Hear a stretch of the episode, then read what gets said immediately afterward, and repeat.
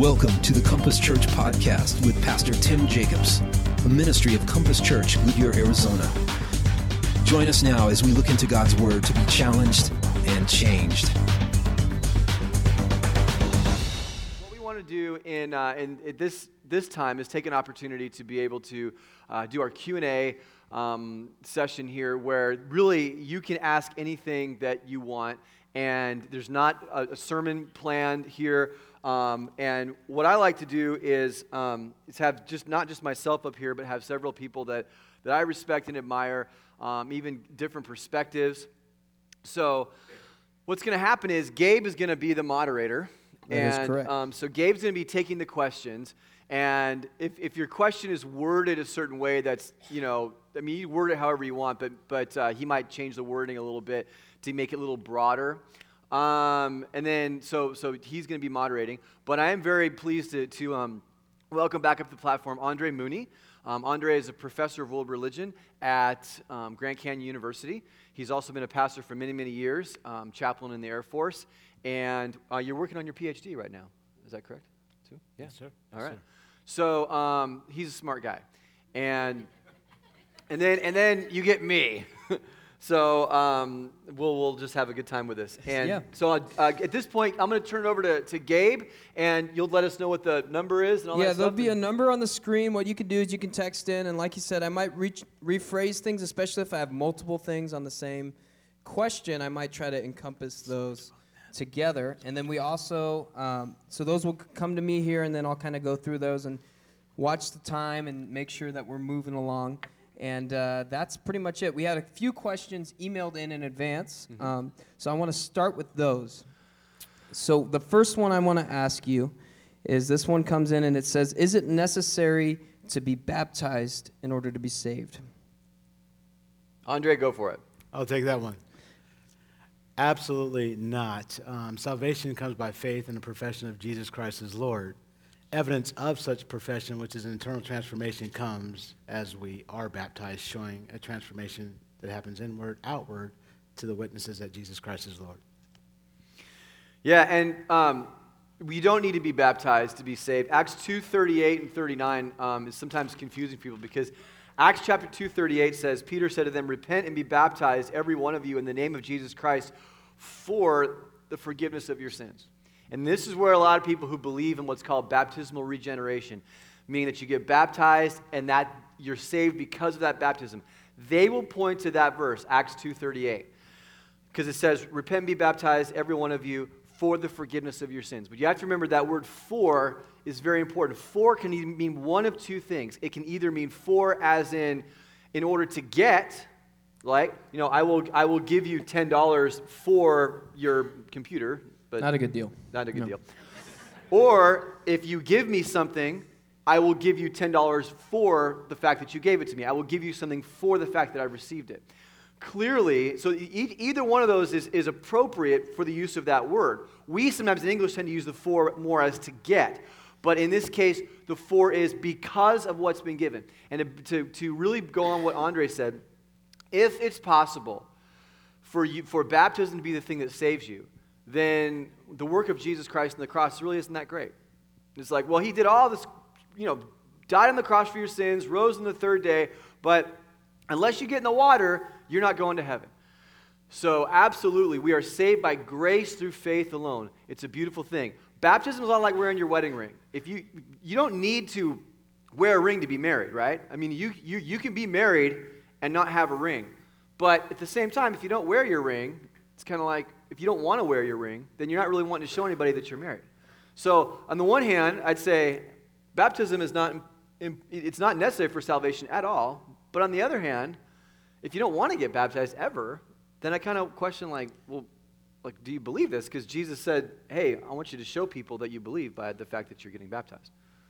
Right. Not to mention the fact that Jesus himself was baptized in fulfillment of the Father's plan for his life. And so, to uh, Pastor Tim's point, um, we don't want to minimize baptism because it's very, very important. In fact, um, we are saved unto good works. And so, if we look at baptism as being a, a type of work, it's a measure of obedience that we can display in our allegiance to what Christ has come and done in our lives. So.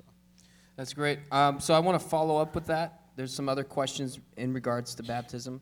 Um, maybe you could speak to um, sprinkle baptism versus immersion. Is there obviously you've kind of already lessened some of that, so maybe you could address that specifically, and then maybe infant baptism and what what what's our view on that? Yeah, the mode of baptism, whether you're sprinkled or immersed, is not really as important. We do immersion baptism because we believe that the word, the Greek word for baptism is baptizo, and that literally means to dip or to immerse. At the same time, if a person were to come to Compass Church and say they were baptized as a believer, as an adult, or as a person that knew what they were doing and they were sprinkled, and that was the mode of their baptism, we would be fine with that because that's not really important. Um, maybe it'd be fun to dunk you again, but it's not necessary. The other side is um, do you want to take infant baptism? Infant baptism is a, a real interesting thing because denominations really believe in the idea that, and, and you get it, right? You get the gesture that a parent would want to make sure that their child is taken care of in eternity. And so you get the impetus behind it. But the reality, like Tim was saying, baptizo, if you take the Greek, it means, it means immersion. So that kind of takes the modality of sprinkling out. Um, what we do here at Compass Church is we like to do dedications. Um, the premise is very much the same. It's the idea that we as a church are going to come along spiritually to take care of the rendering of a young child um, and we're going to raise them up in the way of God's word. And so a dedication is more in line with what the scripture teaches us versus a sprinkling, a drop here or there, saving a child to eternity. Yeah, we wouldn't want. Um, we understand that if you baptize your child, you're, you're, tr- it, a lot of times it is kind of like a dedication, but we don't want you to think that your child is automatically saved mm-hmm. because we know that every person has to come to that, that decision on their own. And so if you, I mean, what the, really the implication is so now the child can do basically anything that he or she wants throughout their life, but because you chose to baptize them, they're somehow covered in all of eternity. So we would, we would kind of take issue with that. At the same time, we want to honor the intentions of parents who are saying, I just want to do what's best for my my child. You know, we don't we wouldn't say that was like a terrible thing that you did that, but we would if you were if you were sprinkled as a baby and you were to come to Compass as a as a, an adult and you were to f- find Jesus, we would want you to get baptized again because we want you to experience that knowingly. No one remembers their baptism when they were a baby just because like just like you don't remember the when you were born, thank God. You know, God protects you by hiding certain memories from you. Yeah. So it's not awkward on holidays and stuff like that. Like, hey, Ma. Yeah. That's good. That's good. Speaking of holidays, how do you transition out of that? Uh, how is Jesus a descendant of King David through Joseph or Mary? Take a genealogy question for you. How is Jesus? A descendant of King David. Is it through David or Mary, or how does that work? So I think we'll have to hop to beginning of Matthew, right? Uh, yeah, that's an interesting question. yeah. You know, I well, okay. I think the I and think what's the significance of that? well, the significance of the genealogy is the fact that that buried in the genealogy, all the way back from Genesis three, um, when God promised to send a savior, and then and then he and then he established the nation of Israel, and out of the nation of Israel will come, you know, from the tribe of Right. Judah, from the line of David will come a savior. Um, now, the significance of that is I think Joseph, I think maybe the question is Joseph is in the line of David Yes. and Mary is not. Um, so, what's kind of cool about that is the fact that there, uh, we talked about this on Christmas Eve, that there is not a biological um, uh, link to Joseph because the, Jesus comes as an act of grace. Joseph is the, the, was, is the father in the sense of the human father and, and the line of Joseph um, in terms of him marrying Mary. But the wonderful, beautiful part about that genealogy, as we said before, is humanity cannot come up with a savior on its own. And so the Holy Spirit intervened and gave to Joseph what he could not have done for himself. And then also, Tim, when we look at the uh, lineage of, of David, you got to understand the distinction. Saul was man's choice for the king of Israel, and David was God's choice. And so what we see is we see a distinction between man's line and God's line. And so when God establishes his line through David, the first king of Israel, we see very clearly, as the scriptures prophesied, the Messiah would come through that lineage that God would establish versus what man wanted. And That's you a know, good question. That it is a good, it's a very good question, and I and what he said is so important because understand even something as boring as genealogies has has driven into it the idea of grace. Yep. Amen. Who is also in the genealogy of Jesus? Rahab, Who is Rahab? A Gentile prostitute Amen. who was put into the very line of Jesus. That communicates something. The idea that there's supposed to be this, this pure line is, is not found in, in Scripture. Um, there, there, there is grace, there is the redemption of, of not just the people of God as in the Israelites, but all people. And, and the genealogy speaks powerfully of God's intention and God's, um, God's grace towards us. That's great. Uh, we, we're starting to get in a lot of apologetic questions, so I want to kind of hop over to that. Maybe you could start to, uh, you kind of touched upon this on, on your Christmas Eve sermon, but can you explain some of the basic differences? This one specifically asked between Hindu and Christians. Um, well, Hin- Hinduism is, is part of, uh, an, is an Eastern religion. And Hinduism, the, the, the basic difference between Eastern and Western religion is that in Western religion or in Christianity, you have a monotheistic faith, the belief in there's one God. Now, we believe in one God in three persons. But we can get into all that, but we still believe in one God, so it's monotheistic faith.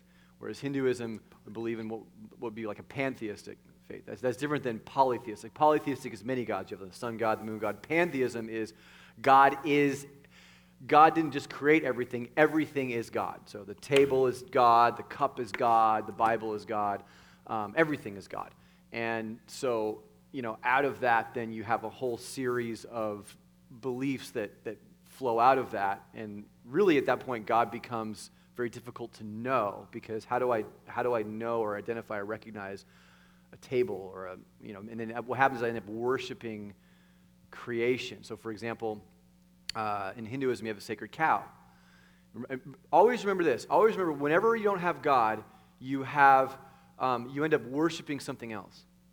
So when you have a sacred cow, I've been to India, and I've seen sacred cow. We almost hit a cow on the road, and I literally, as I, I swear to you, I did this. We were, I was the guy was driving, and I, was, I could see it because I was sitting in the back seat in the center, and I was watching through the windshield. We had to slam our brakes, and I literally was like, "Holy cow!" It's good. I swear to God, and there, it was a holy cow. The cow was holy. Why? Because there's divinity in everything. So who suffers? You do. I read a statistic one time that said India, could, India produces enough food to feed the world seven times over. But they have a starvation problem in India. Why? Because you can't kill the rats. Because the rat might be your Uncle Bob, come back from the dead. So the rats eat the food, and the people starve. So, anyway, but you you could have more to say to that probably. No, you hit it on the head. You hit it on the head big time. Um, polytheism versus monotheism is really the key to it all. And uh, pantheism, kind of what Tim said. Um, and we've got to be careful, too, in Western society, too, to see God into everything. Because God's not in everything. He's sovereign over everything, but He's not in everything.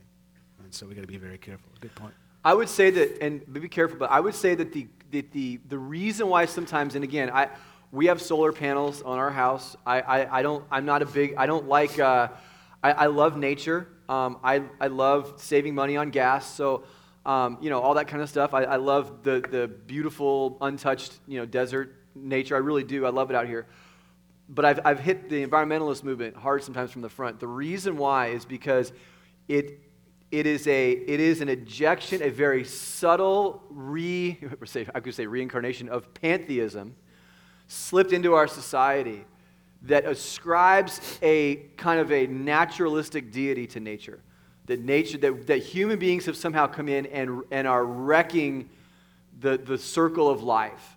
And that's very dangerous because the more you elevate nature mm-hmm. to a deistic status, the more you, you denigrate humanity. The more humanity suffers, the more, the more creation. I'm not talking about water pollution. I get that. We, have, we should have clean water and clean air. But the minute I can't cut down a tree to build a house to make shelter because I'm going to I'm to damage the life of that tree, that's when I've gone off the deep end. Wouldn't it be the same too as like um, creation's a resource? Mm-hmm. Money's not evil, but the love of money's evil. Creation is great, but the love of creation as something you worship, mm-hmm. that's where you that's where you go into the wrong. That's that's really just what paganism is. Mm is just the worship of creation. And as we start to do that, we start to go down the wrong road. That's where things get kind of messy because God's no longer God. You know, I got to save this tree. Or He's not in control of the things. I'm in, you know, that sort of thing. And it ultimately subjugates humanity. And it ultimately is suicidal. There are people in England, there are young women in England who are having themselves sterilized so, so they won't bring any children in the world because they believe that children are, are an eco, a threat to the ecosystem. Humanity is a threat to. I mean, think about it. If carbon, if carbon dioxide is a poison and I breathe it out, every time I, I breathe out carbon dioxide, I'm poisoning. You know, it's just that logic. So we have to be, the, these things have, these ide- ideas have consequences. Yes. They, they do. And so I, I, I get concerned about any, anything that begins to subjugate humanity. Um, along these lines, how should Christians respond to attacks on our faith, both, both physical and societal? Well, that's a multi uh, multi-tiered question. Dealing with the physical, um, the beatitudes are pretty simple. Um, turn the other cheek. Um, the display of aggression toward any aggression perpetuated on oneself isn't the Christian testimony. Um, the crucifixion is evidence of that, right? Um, and the other part was societal. If we treat each one the way that we wanted to be treated, then hopefully that would reciprocate and we would have a community of people who would look out for the well being of others versus themselves. I think it just starts with each person. You said something on Christmas Eve where you were talking about how it's great to be accepting of people's religions in the sense of, of accepting the people, but to say that all ideals are equal, that's where the real danger is. Maybe you could elaborate on that a little bit in regards to this. Well, it goes back to the Hinduism thing. You know, I mean, we, we need to let we need to have a value where we let people worship as they as they will, but but we have to also understand that that there much of the oppression of the world today in the world today comes from the ideas that people have about about God themselves and, and the world they live in. You know, to go back to um, Andre's point about the Beatitudes, understand that, that a lot of that stuff is related to personal issues. So when we say turn the other cheek, it doesn't mean let someone, let someone stand there and beat you or beat your family for any reason. Um, it does, it, what it has to do with, it has to do with personal insults, personal attacks. And that's where a lot of our problems come from. If someone personally attacks you, you know, um, you, you, you can show them the kingdom by your, your not retaliating and going down to that, that same level. You know, you show them something different. I do think that that's a little bit different than the issue we deal with in regards to, to um, government and that sort of thing. Remember that the, in the Roman Empire, they were being per- the government was persecuting people, um, and and so they decided that, that the, the, the, the, the system of power that was over them, they could not overthrow it with violence. They did not want to overthrow it with violence. They wanted to overthrow it with love, and eventually they did. Our system of government isn't that way. Our system of government actually finds its roots in our belief system. So it's our responsibility to defend that system of government um, and to make a case for the system of government that has brought us all this freedom. So we have to be careful before, because sometimes people are very, they, they say, well, we should be pacifists because the Roman Empire, they were pacifists. Um, and I don't really think that they were, but they were in a different context that, that, that they were in a system that was not based on Christian principles at all. We are, and it is our responsibility to claim the rights that have built this, this country. So that's, that's kind of where I believe. But, but again, that's different. The society is different from the personal interactions you have with your family, your neighbors, your friends, your coworkers that attack you personally. That's different. It's not your right to go and, and, and retaliate. And then just to piggyback on that, if you guys remember back in the story of Daniel, um, it's believed that he was under Nebuchadnezzar's government, and by about 2830 ish, he gained the favor of the king. Question is, how did he gain that favor? Because he stood his ground. One of the things in our world today is, as Christians, we feel like we have to be politically correct. No, we don't. We can stand our ground. One of the best things that we have to display to another person who would want to perpetuate violence is our testimony. I don't have to tell you about the significance or the, the tenets of my religion, but I can tell you about a relationship in Jesus. I can tell you how that relationship plays out in my life. You might have an ear then. And so when you take it back to what Daniel did is, is Daniel stood fast on his belief, and because of his staunch unwillingness to compromise his belief, when the king most needed him to interpret the dreams that he was having, guess who was right there? And so as Christians, man, we can stand up. Just like Tim was saying, we don't have to be weak. We don't have to be walking mats. But we don't also have to throw the first punch. So, good point. So let's talk about, you know, defending yourself, that sort of thing. Now that we're in the idea of the realm of ideas. Should Christians carry guns to defend themselves? How is this presented in God's word? That's wow, wow. What a great question. Um, Wow. Okay, so so John Piper um, recently there was some stuff that came up on Facebook, some articles he had written about this, and he he I don't think he's a pacifist, but he he was saying that that Christians should not. Um, first of all, no one should carry a gun unless you know how to use it. okay, so don't get all fired up about what's going on in the society and then go out and buy a gun and you don't know what you're doing. Um, so be very careful. You should know how to use a gun. You should know the rules. You should know the laws. You should know because it's not just about carrying a gun. I, I personally, um, I have no problem with a Christian carrying a gun. I would hope that um, that that would be used as a way. See, here's the deal. If, if I was, if I say, well, if I'm going to carry a gun, my ultimate goal, if it's just about self-protection, um, I have to ask myself, okay, well, you know, I have to examine my heart because really it should be about protection of others as well. And, and the idea of, of protecting myself against and others against evil. You know, I, I, I see, I'll tell you this, I see nothing righteous about a, about a, a person who, you know, would, would be in the vicinity of San Bernardino when that whole thing happened and having the ability to stop that and, and choosing not to. I just see nothing righteous about that. Um, I see nothing holy about that. Um, I, I trust in the sovereignty of God. When God knows when it's any, any, any given person's time to go. So, so um, in other words, that's one of the reasons why I have no problem with, and we can get into the death penalty and everything else, but, but God's sovereign over that. So, so God knows that we have, to, we, we have um, the kingdom of men right now, and we do our best to, to display the kingdom of God. But the reality is, is that we have to take care of things sometimes. And so, if a person is going to die, if God wants that person in his kingdom, he's going to he's gonna have to do what he has to do to rescue that person before they come to their end.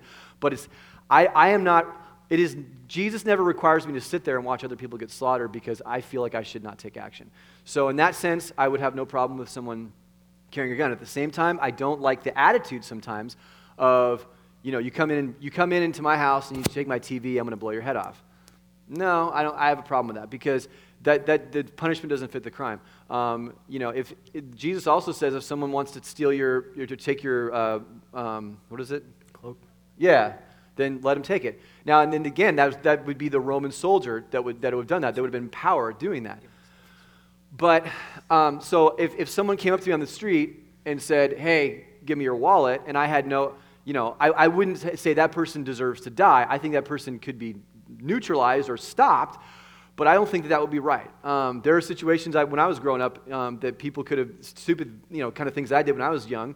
That if someone would have had this attitude, like anyone comes near me, they're going to get shot. I may have been the person that got shot. Thankfully, that wasn't me. So God, God was able to rescue me out of that, out of that life of not like was violent crime or anything, but just stupidity of being a youngster and doing things I shouldn't have been doing. And had people had the idea of, well, we're just going to shoot at anything that does anything wrong, I probably would be dead or severely injured. So I, I think we have to be very careful that we don't, in the process of, of saying, hey, let's defend ourselves, and Second Amendment, which I'm a, I, I, I purchased a gun recently, okay? So I'm just being honest. But in the process of that, that we don't remember that all life is sacred, okay? And, and that we have to be very, very careful um, before we just think, well, let's just uh, inadvertently um, shoot people if they get in our way or whatever else. What do you think? Well, that's, a, that's one close to home. Um, because I've actually been in conversation. Me and my wife have been talking about getting one, and um, it's it's an interesting dynamic because uh, Tim and I are both uh, chaplains, and so we're non-combatants, and um, and so if Tim and I were in a situation of warfare and we took up arms, we would get court-martialed because we're non-combatants, um, according to the uh, Geneva Convention. Um, but the reality is is that that doesn't make a lot of sense to me because the only ones that abide by that ruling are the participating countries that choose to follow that. And I don't think people follow rules in warfare. Um, and so, what I've really been thinking about is, is, I've been thinking about just what Tim said. Okay, because I'm away from home a lot, um, because my wife travels by herself, is by herself a lot. Um, and we've had the conversation yesterday, and it's, it's at a bit of a stall right now because it's just the idea. Um, but before we decide to do anything, we're going to learn everything that we can about the gun if we do go down that road, we will be trained to use the gun. Um, but to Tim's greater point, sanctity of life is where we're at. And so we haven't made a decision, but it's something that we're thinking about. You know, there was a, there was a woman, um, it, it happened in Indiana. Some of you guys probably heard about this. It was a pastor's wife, young, young couple. Um, she was pregnant with the couple's second child. Um, he went out for a workout early in the morning. Two guys came in, um, raped her, and, and murdered her. And they, caught, they ended up catching him. And I, I, would just defy anyone who's a pacifist, any Christian pacifist, to say that the right thing to have done if you had the ability would be to stop those people. And I, I, I, I'm, I'm not a spokesman for the NRA, but I will tell you this I, I've never heard a person be able to answer the, the, the statement that the only way to stop a bad guy with a gun is a good guy with a gun. You know, I just, I don't know, I don't know what else to, to say. You know, I, I, I think, I'm not, and I didn't grow up with guns. I'm not, I'm not a, like a violent dude. But um, you have to look squarely in the eye of, of what's out there. And you have to be, and you have to say, okay, well, if we're in this situation, what do we do? I told you before, we have security guys here that are armed.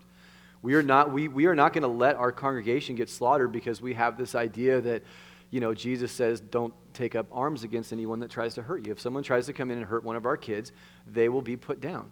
I, I just, I, that's just the way we have, it's just, I, I, can't, I can't live in myself any other way. Right. You know, that's a decision that this person made, and, and our decision is to keep people safe here. So, anyway. That's good stuff. Good question. Um, yeah, I mean, you know, I carry because I got these yeah. guns here. He's got double so, barrel right there. So get your tickets to the gun show right over here. I oh. just got my concealed license. That's why I'm wearing a sweater. Yeah. Um, yeah. There's a lot of questions about Islam. A lot of questions about um, wow. what what should what should our stance as Christians be with letting in. Uh, Islamic refugees and, and that sort of thing. There's a lot of questions kind of revolving around this, so we're going to spend a little time here. Okay, so I'll just tell a real quick story. Um, I was going through pre, uh, pre-deployment training um, in Texas, and um, there was a couple of us chaplains and a whole bunch of security forces, and this was when it really all broke out. And one of the things that the sergeant was up talking, we were going through a bunch of briefings for two weeks, and he was talking about what Islam is. Um, and he was sadly mistaken about what Islam was. And so in the back, I raised my hand and said, You know, Sergeant, God bless you, but this is our area. And I shared what it is. The reason why I tell you that story is, is because before we make an indictment on Muslims, study to find out what their belief is. Because just as we have radical Christians who historically have shed blood, we have radical Islamists that are now doing the same. And so educate yourself because it's all fun and games until we see someone dressed in a certain garb or meet a profile, if you will, and we make a judgment and we know not that person. And so, what I would say to first address anything is educate yourself on what Islam is. Then I've got some thoughts about our government, but that's for another question, I guess. Yeah, um, I, will just tell you what I, what I believe. I, I think that there are um, there, there's, there's a difference between, there's some similarities and differences in how we look. In, in Christianity, I see a person who takes the Bible very seriously, all of it. And the, the more seriously a person takes the Bible, the safer I feel around that person. Because that person will ultimately read what Jesus says greater love has no one than this, than he lay down his life for his friends. Sees sacrificial love, sees, counts his life as nothing. Okay, so I feel, I feel the more, the more strictly a person that hears the words of Scripture. Not a false interpretation, but, but what Jesus actually says, the safer I feel around that person. A more nominal Christian, a person who just says, ah, you know, Christianity is a nice tradition, but there's other ones out there too. I, I worry because I, don't, I, I think that these words of Jesus are not taken very seriously. For example, um, no one comes to the Father but through me, and that kind of thing is like, ah, he didn't really say that. Now, in Islam, I think it's the opposite. I think there are a vast majority of people who culturally are Muslim culturally and believe in Allah and try to live a holy life. But there are certain sections of the Quran that they don't really follow because they don't take it all that seriously. They don't, they don't take it to the fullest extent that it's taken. I don't worry about those people. The ones I worry about are the ones who take the Quran extremely, yeah. extremely, extremely seriously, especially in the last part of the Quran. There's certain parts of the Quran that they do talk about peace and everything else, but there are other parts that do not. And, and I heard a, a, a Muslim talk about this very recently that one of the differences between Christianity and Islam is that Christianity, it starts off, the Judeo Christian Bible, you know, the whole thing starts off kind of violent as God's dealing with the tribes and everything else in the different, different world. but as it progresses, it becomes much more peaceful. The Quran is exactly the opposite. It starts off rather peaceful, and as it progresses, it becomes more violent. And so that's so I, I do think that there are there has there has to be billions of peace-loving Muslims, otherwise we'd have warfare all over the world. I've met many of them. I've been in Muslim countries and I felt fine for the most part around certain people. But at the same time, um, there are those who take it extremely seriously and want to live out every last little page of it and what it commands. Those people are a problem. The other side is immigration. Um, you know, I would say that we, this country has always been a place to welcome the, the outsider and the stranger, and I think that's good. At the same time, I think that the ideal sometimes can, can overshadow the intelligence of what it is that we're trying to do. Right. And if we're knowingly taking in people who have a radically different idea of what the, way the world should be, um, without, without vetting them, without looking at them, without asking them um, what, what, you know, what's really going on here, then we have a real problem. I don't know how well we can even do that. My understanding is because people are saying, well, what about all these Christians that are fleeing Syria? And that's true. But then the reports that you read say that a very, very small minority, tiny minority of, of even of the refugees that are coming in are even claim to be Christians. The vast majority are Muslims. We don't know um, necessarily what's going on. So on, there's like a, we had to have some kind of balance of like, give us your tired, your poor, your huddled masses. I, that's, that's what this country was built on. But also understand that we're going back to the conversation about comparative religions, that, that, the, that the faith acted out in, in, uh, in great um, sincerity by a lot of Muslims is radically different than the country that we live in. And their country, their, their nation is tied much more to their religion than, than ours is. So um, I, it's, a, it's a concern. I think it's a great concern. But here's what we have. Here's the bottom line is, guys. Understand that you, you may never want to be a missionary in, in your entire life. And guess what? You don't need to be one because you already are one. And the mission field, you don't have to go to the mission field. The mission right. field is coming to you. Right. So you better know what you believe. Because if we're getting all these hundreds of thousands of Muslims coming in, then you better know what you believe, and you better know how to speak to those people, mm-hmm. and you better know how to show Jesus' love. Mm-hmm. Because at the end of the day, love does win. I believe that, and by the way, my understanding is that there's, there are Muslims um, coming to faith in Jesus all over yes. northern Iraq and these places that have been most heavily persecuted. In fact, on the, you know, I serve on the board of, the, of Indigenous Ministries um, International, where we bought um, some land for the church in Egypt, and they do a, a variety of work, and they do some work in northern Iraq, and they were saying that um, the pa- actually uh, my main contact was saying that, that there was one pastor and several of them but one in particular in northern iraq who was, who was um, a refugee from northern iraq. And in, he living in the area where the kurds are and saying we are grateful for isis. Because isis has caused moderate muslims to say if that's what islam is i don't want any part of it. And they're coming to jesus in, in droves and they're not reporting that so um, there's some interesting things going on right now in the midst of persecution. We're running real low on time, and there's a lot of great questions on here. So we they're just flooding in. So just stick around. You can stick around for second service. Second service. And we, Third we try service. to hit some of those. Um, Fourth service. Fifth. Ninth. Beers on Monday. We'll order in pizza. Um, I want to I want to ask this because I think this will end us on a hopeful note. But how serious do you think the threat is of Islam to Christianity or to God's kingdom? There is no threat. Yeah. There's no uh, uh, game over. Yeah. I mean, this has all been prophesied. We know who wins. That's why our story is that much more powerful. We just need to tell it to people who don't know it. That's how I see it. Yeah, I think he. I think he's right. Um, you know, the other side of that is that um, I think that here, here's, here's what I respect about Muslims is that they, they're not afraid to say what they believe. You can go to the Middle East and you can have a, a conversation about religion with a Muslim anywhere, and they'd be happy to talk to you. Here, the two things you're not supposed to talk about around the dinner table are what? Politics, politics and religion. religion. They love talking about politics and religion because they're not ashamed of it.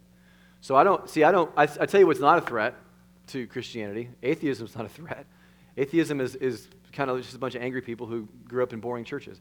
Um, and they went off to, and they overpaid for college. Um, sorry, I mean, I, you know, atheism, atheism is, atheism is let's suck the vacuum, let's, let's vacuum the air out of the room, and, and you know, we don't, we don't have an answer. You know, our answer for something is nothing. That's not going to hold up over time. Um, so what, what, I, what I worry about is, is hundreds of millions of passionate, devout, ethical, moral, and good and decent, honorable people who want to serve God, who believe in God, who have a family structure, who can answer why there, who can answer why there is polygamy. Do you know the, the reason why Muslims uh, will say, will say, you know, you guys, we, we, yeah, we have polygamy, and you say that that's, that's, um, that's oppressive to women, but so is throwing them up with no clothes on billboards, and so is getting them pregnant and walking away, and a guy having four baby mamas that, he, that the government's going after him to try to support, who's single. At least we marry the women that we have sex with. You know, that's, that's, that's, that's, their, that's their, so in their mind, they're like, you guys think we're bad. We take care of our women that we sleep with. You guys just leave them out in the street. So understand, there are answers that they have, and there are challenges, and they're passionate. So yeah, ultimately, love and grace wins. Jesus wins. We know that. But I, I, I do worry about a, uh, a large group of people who are very passionate about what they believe in and um, coming into a culture that has, that has been very self loathing about their roots and their background. Mm. So I, it'll be an interesting challenge as we move ahead. But ultimately, yes, we, we do. And we have a wonderful opportunity to let people know about the grace of Jesus. Stuff. We got a good one that just came in. Pro life brings an innocent child into the world, but what about caring for the child once they're through, once they're here through social programs and taxes? Shouldn't pro life mean the full life? It's all you, man.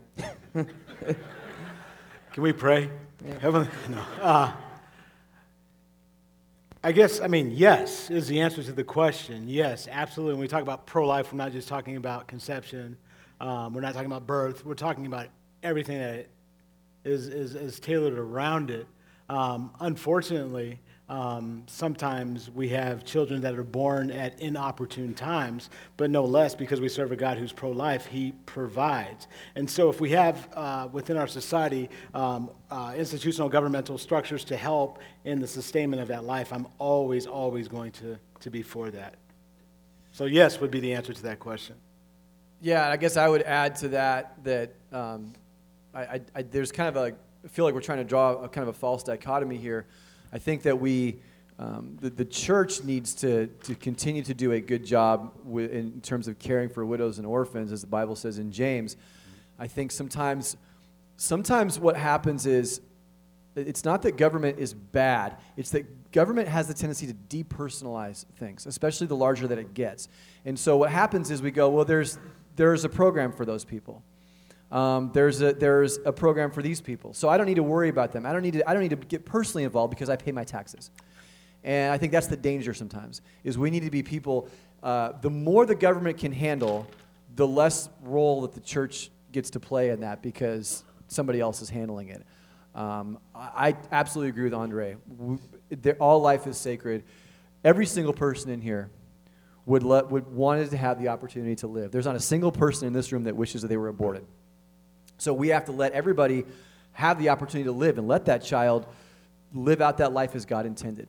Um, and, and certainly there are programs and things that can happen, but we have to make sure that, that we don't just go, well, they do it, so we don't have to worry about it. I think the church needs to do a better job with adoption and connecting people with um, foster families and that sort of thing, and uh, which, by the way, they are doing a pretty good job, too. So we can work with government on those things. Great. Uh, we just got another question. I think this would be good because we've, we've had several of these. Christianity is, uh, is monotheistic. How do we explain a triune God? Uh, the idea of the Trinity. Could you give a simple explanation of the Trinity? Just simple. Go ahead, man.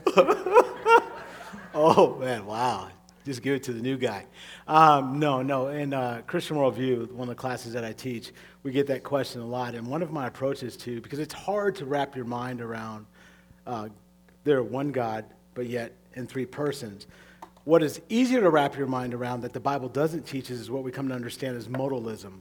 A lot of times people will say that the Son and the Holy Spirit are manifestations of the Father, but that's not what the Scripture teaches either. So the way that I approach it when my students ask me that question is, is think about relationship. Think about relationship. We have three distinct individuals that are in perfect harmony with one another in relationship, but have distinct roles that they play. So you have the father, right? You have the father who portrays the plan. And the plan, obviously, is to have the eternal relationship with humanity, but we mess that up. But our mess up or our sin didn't mess up that plan. And then you have Jesus who comes in and he is the perfect propitiation or payment to bring humanity back into eternal relationship with God. And then when Jesus goes back to sit on the right hand of the Father after he teaches the disciples to go out and bring that gospel, you have the comforter or the parakletos, the Holy Spirit that comes in that empowers men to continue to go forward with the message. And so you see this amazing triune relationship of three distinct persons working in perfect harmony of love so that you and I have an opportunity to have an eternal relationship. It's pretty awesome when you look at it that way. Uh, the other thing, too, is whenever we get questions, whenever you get questions like this, always remember to argue the other side.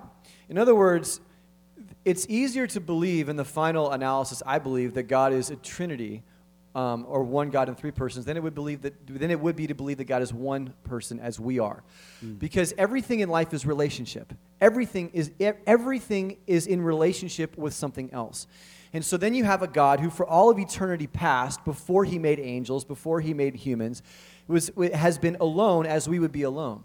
So, how would, how would a God even understand the concept of relationship? How would he understand love? How would he understand giving? There would be no one to give to, nothing to love, no one to speak to. Um, there would be nothing like that in existence. So you have, and as I've said this before, you have God, this picture of God is, you know, playing chess by himself. You know, make a move and then turn the board and make another move. This lonely, weird guy. Lonely, weird guys tend to live in, you know, faraway places, out in the boonies all by themselves, and they tend to, you know, have bodies hide, hidden under the basement or whatever. They're creepy people people that are you, typically lonely loner kind of people are creepy people and that's the image of god that you have is, is someone that doesn't know how to relate to anybody and now he's dependent upon any, anyone that he creates so if he makes angels he's dependent upon them for relationship so he can't ever get rid of them because then he'd be going back to being alone but god is fully complete in himself he, is, he existed in perfect love with himself. Now, I don't totally understand that because I am not that. I am one single human being designed to exist in relationship. That's why you and I were given the faculties of language and sight and hearing so that we could fundamentally relate to people as God does and as he has related to himself. So, you, you, you're left with a much you're left with a very creepy god without the trinity in addition to everything else that, that andre was saying about the relationship that god has in his plan and the way that he relates to us perfectly through the father and the son and the holy spirit very good so you heard it here you don't want a unabomber god okay creepy unabomber god it's true yeah yeah i, I remember ravi zacharias he talked about how um, in creation, in all of philosophy, we see unity and diversity. We see that in creation. Things that are, are different but the same. And we, we try to explain this, and, and that's been the pursuit of all education. What's, what's the fifth essence, the quintessence? What's, what's the thing that binds all these things together? Uh, if you see, look on your coin, it says e pluribus unum, which means unity and diversity.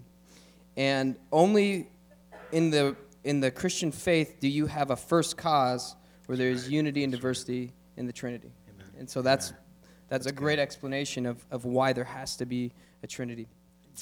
Um, we have some cool stuff here. Let me, we have some funny ones here too.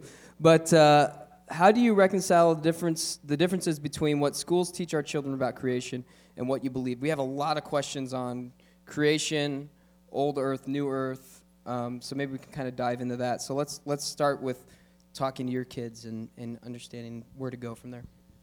Yeah, um, the hard part is is that is that evolution is assumed now whenever, wherever you go. Now, and then creation is is mocked pretty much anywhere and everywhere.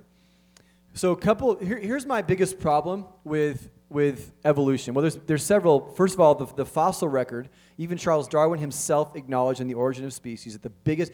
In order for the evolution to be correct, you've got to have a fossil record and you've got to have all these these uh, the species intermittent species between you know nothing and something and the problem is you don't and the truth of the matter is you still don't you have hoaxes you have bone fragments you have you know one bone that was picked up here and one bone that was picked up a mile away one bone that's in a tree and put together and assembled in a skeleton. Most of the bones they haven't found they just make assumption after assumption after assumption. You can make assumptions about what you think happened but the fossil record actually shows what did happen.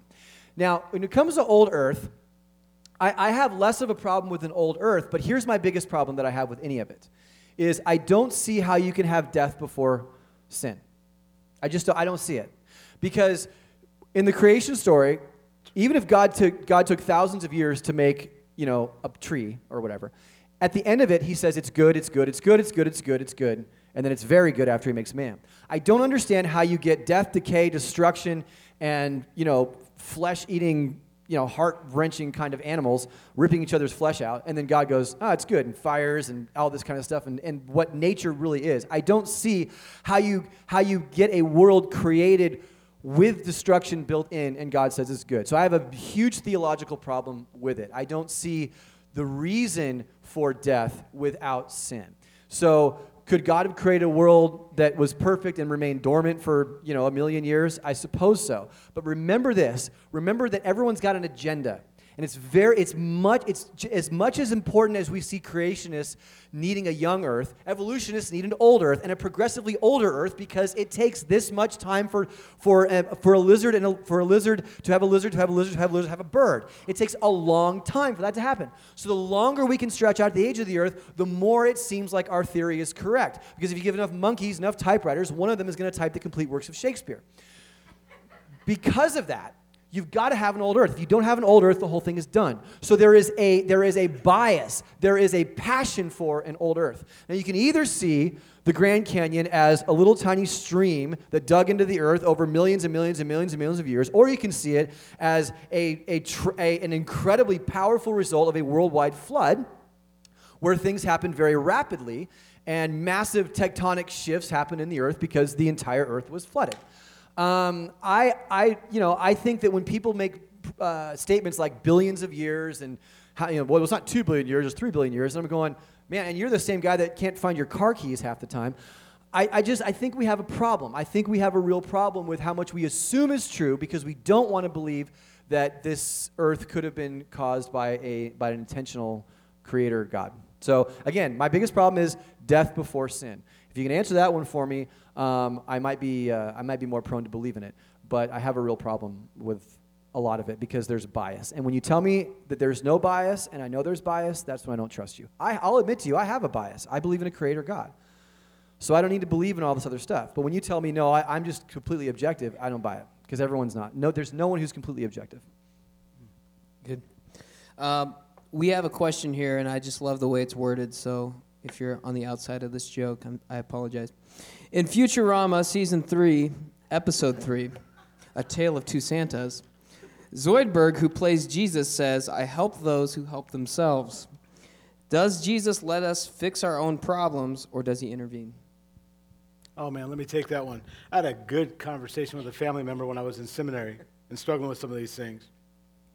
If we suppose that God only helps those that help themselves, then I need to understand or find the man who said, I have sinned, I'm damned, going to hell, God help me. That man is nowhere in the Bible. And so when we think about the premise of what grace actually is, grace or mercy, unmerited favor, all of these personal attributes that God displays were what he initiated.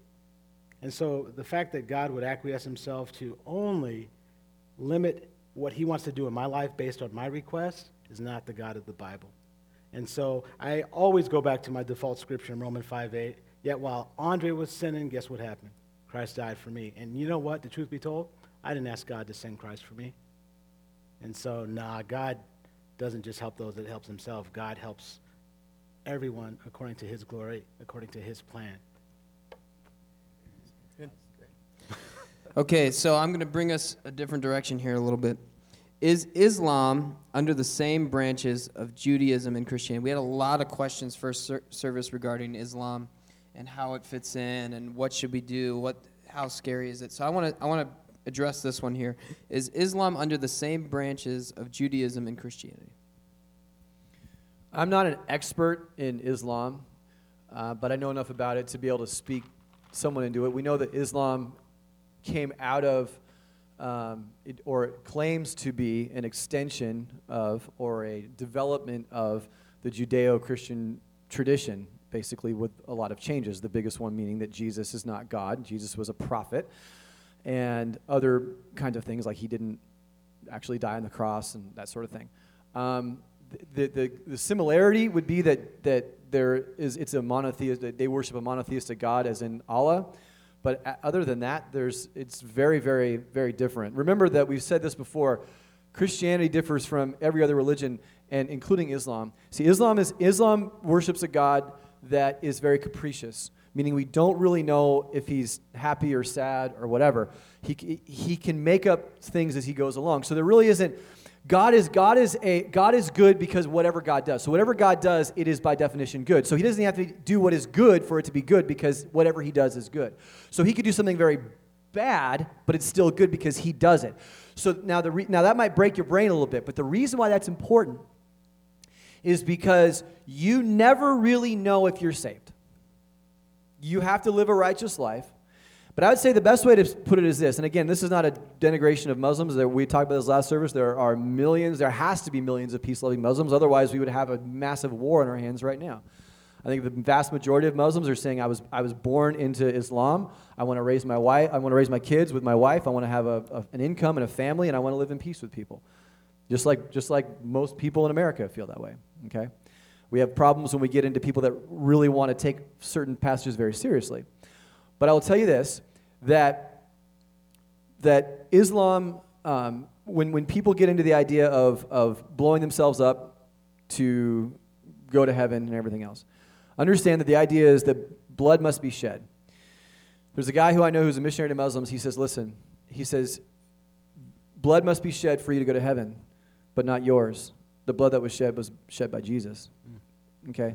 You don't need to shed your blood for your family. Because some of them believe if I blow myself up, that my family will be saved. We say, no, no, no, you don't need to shed blood. Blood's already been shed for you. That's one way to really kind of witness to those who, who feel the sense of guilt and they're trying to get rid of sin. But to, a, a, roundabout answer is like, no, I, other than the fact that it's monotheistic, uh, it really doesn't have um, a whole lot to do with, with, uh, with Christianity and Judaism. I mean, there's some things that they hold, you know, they carry through. But remember what happens in Muslim dominated countries. You either have to, to convert or pay a tax called the jizya or something like that, or you can die. So a lot of those, and, and, throughout history, that's when Islam has ruled over a particular country. That's been the options for, for Christians and Jews and non-believers: pay a tax, convert, or die. So that's just kind of the way it goes. Great. Did you want to add anything to that, Andre? No, other than the fact, and Tim hit on it, it's, it comes down to, to Jesus. Um, within Islam, Jesus is prophet with a small p, and Muhammad's prophet with a big P. And to Tim's point, only one blood has truly been shed without our input. And that is the significance between Christianity and non Christianity as it relates to Islam. They are working in order to gain merit when we know that there is no gaining of merit. It was imputed through the grace offered through the bloodshed that the Father accepted. That's in His Son, Jesus Christ. So, Good stuff. Okay, so this is this is the age-old question about the benevolence of God. How can God be good? Why do bad things happen to good people? Why is there pain? Why is there suffering? How could sin ever enter the world if God is all powerful and yet all good? So let's go ahead and approach that topic. How can there be um, sin in the world if God is all powerful and all good and He created it? Well, the, how could there be sin in the world is pretty simple in that God gives individuals a choice whether to follow Him or not, whether to obey Him or not. We have to say, what's the best of all possible scenarios? Is the best of all possible scenarios that God would not allow you to ever sin against Him? There's not a single person in this room that would, would, that would appreciate a God like that because every single one of us has sinned. So, and sin lives, uh, leads to all kinds of evil. So if you're, if you're at a bar and you've had a couple of beers and one more puts you over the edge, um, and, that, and by putting you over the edge, you then get in your car and you drive intoxicated and you wipe out a family in a minivan, which has happened. Would you want God to stop you from taking that last drink? What would you want God to do? To force your hand to, from lifting the cup up, to keep it down on the, on the bar, on the counter, to force you to stop? Would he, would you, at what point would you be screaming and yelling at God, saying, God, I am, I am an, an individual, I am a free moral agent, and you need to let me do what I want to do? How dare you manipulate my will to do what you want me to do? Every single person in this room, at some point or another, in some scenario, would yell those words at God. And so we have to say, at what point is it better that God allows humanity to do God's will and then to not do his will. And then what happens is we see the consequences of that. We see the consequences. And God is still glorified because we go, you know what? When people walk away from God, when they do things that are against God, the world is wrecked. And then we were able to see and reason that following God is appropriate. And to not follow him brings ruin and destruction upon humanity. That's real. That's good talk. That's good talk, big time. Um, one of the things that God demonstrates that, that is really important for us to understand as believers, and this is what we live by, is grace, mercy. Those things don't come um, except when we misstep or when we sin. Not to say that sin had to come so we understand those attributes. No, that's not what I'm saying. The bigger question is, is to the question, why does God allow these things to happen? Well, if these things don't happen, God becomes less of God. Because the alternative is exactly what Tim says. If he has to stop my hand from engaging in sin, then man, my God is real small. Because in the greater scheme of things, he's going to stop my hand from doing something that way. But let me ask you this when you do sin and God's there through your family, through help, and he's giving you that mercy, is he bigger or is he smaller? In my world, it's always been he's bigger. Because even in my misfortune and my misstep, he's been there to get me back upright. So, no, that's tight. Well so, what he's saying, I think, is so good is we see the beauty of God's mercy Amen. as he forgives us of our sin. And so when we, when we accuse God of saying, well, how could you allow sin? Um, I think it's exactly right. We, we, we, we, we want to put God in our own little box as opposed to going, were it not for that, Amen. we would not have the understanding of the comprehensiveness of God's love and His goodness, even in the midst of our sin. I think one thing you have to remember, too, is uh, the problem of evil, the problem of suffering, is a question that every faith and belief system has to answer. And as I've looked at other systems, we really do have the, the strongest. It's not the easiest answer, but it's probably the strongest. Because if you think of like the, the atheist who goes, Well, why is the world so messed up? You know, if there's a God, it would be fixed. Well, why do you think it's messed up if there is no God? Mm. Because your, your measurement for good and evil is gone. You don't have any rubric. You can't do anything. If, if Atman is Brahman, if everything is God, then why is some of God bad and some of God good? You know, so you the Christians really have a great answer that kind of grapples and says, okay, the reason why there's sin is because he allows us to make choices. The reason why there's evil is because we make bad choices. And it, it kind of follows a line of logic that, that works. Um, one here is, is asking Does God give an opportunity for all to believe in him? And this is always what you hear. An example a person born in rural Africa, lived there their whole life. Do they have an opportunity to come to Jesus? I think the, the question really has to do with the justice of God. Um, it would seem unfair for God to create someone and never allow them to ever know Him. So, a couple of things. First of all, in Romans 1, it says that God's invisible qualities, His divine nature, and something else. Um, attributes. Um, and his attributes have been clearly seen so that men are without excuse. Meaning that no matter where you're born, everybody should be able to wake up and look around and look at the trees and look at the stars, look at the sun, look at themselves, look at their family, and go, "Man, there's something. There's something really like we came from somewhere." Okay. The other side of that is that many people, especially in the Islamic world right now, where there are where it's very very difficult for any kind of Christian presence to find its way in, many Muslims are, are having dreams about Jesus. And in, the, in, in their culture, to have a dream is a very powerful thing. If I have a dream, you know, to go tell me to go to Chipotle or something like that, it's like, it's no big deal. You know, I'm like, I don't know to put a lot of stock in that because I'm going to go there anyway.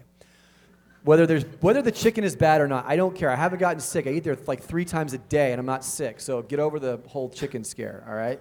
It's fine. Um, but when they have a dream and they take it seriously. And many, many Muslims have come to faith in Jesus because God has revealed himself to them that way. So I here's the thing you can rest in. No one is ever going to be able to point their finger at God and say, "You did not treat me fairly." And no one will be able to point their finger at God and say, "These poor people never knew." But I would throw the question back on the person who asked it and said, "At the same time, we must make very, very sure that we give everybody in this world the best opportunity we can because who are the ones that are supposed to be the ones who present God most clearly? We are. So if you really, really, really, really care, then you should be investing your resources and your time into making sure as many people know as possible. Good stuff. Um, okay, so I got a question here about there's a lot of questions concerning Islam and immigration and all these things. Where does the gospel stand in, in our current circumstances with denying people citizenship or uh, asylum? Well, that's a, that's a multi tiered question, and I have thought a lot about it.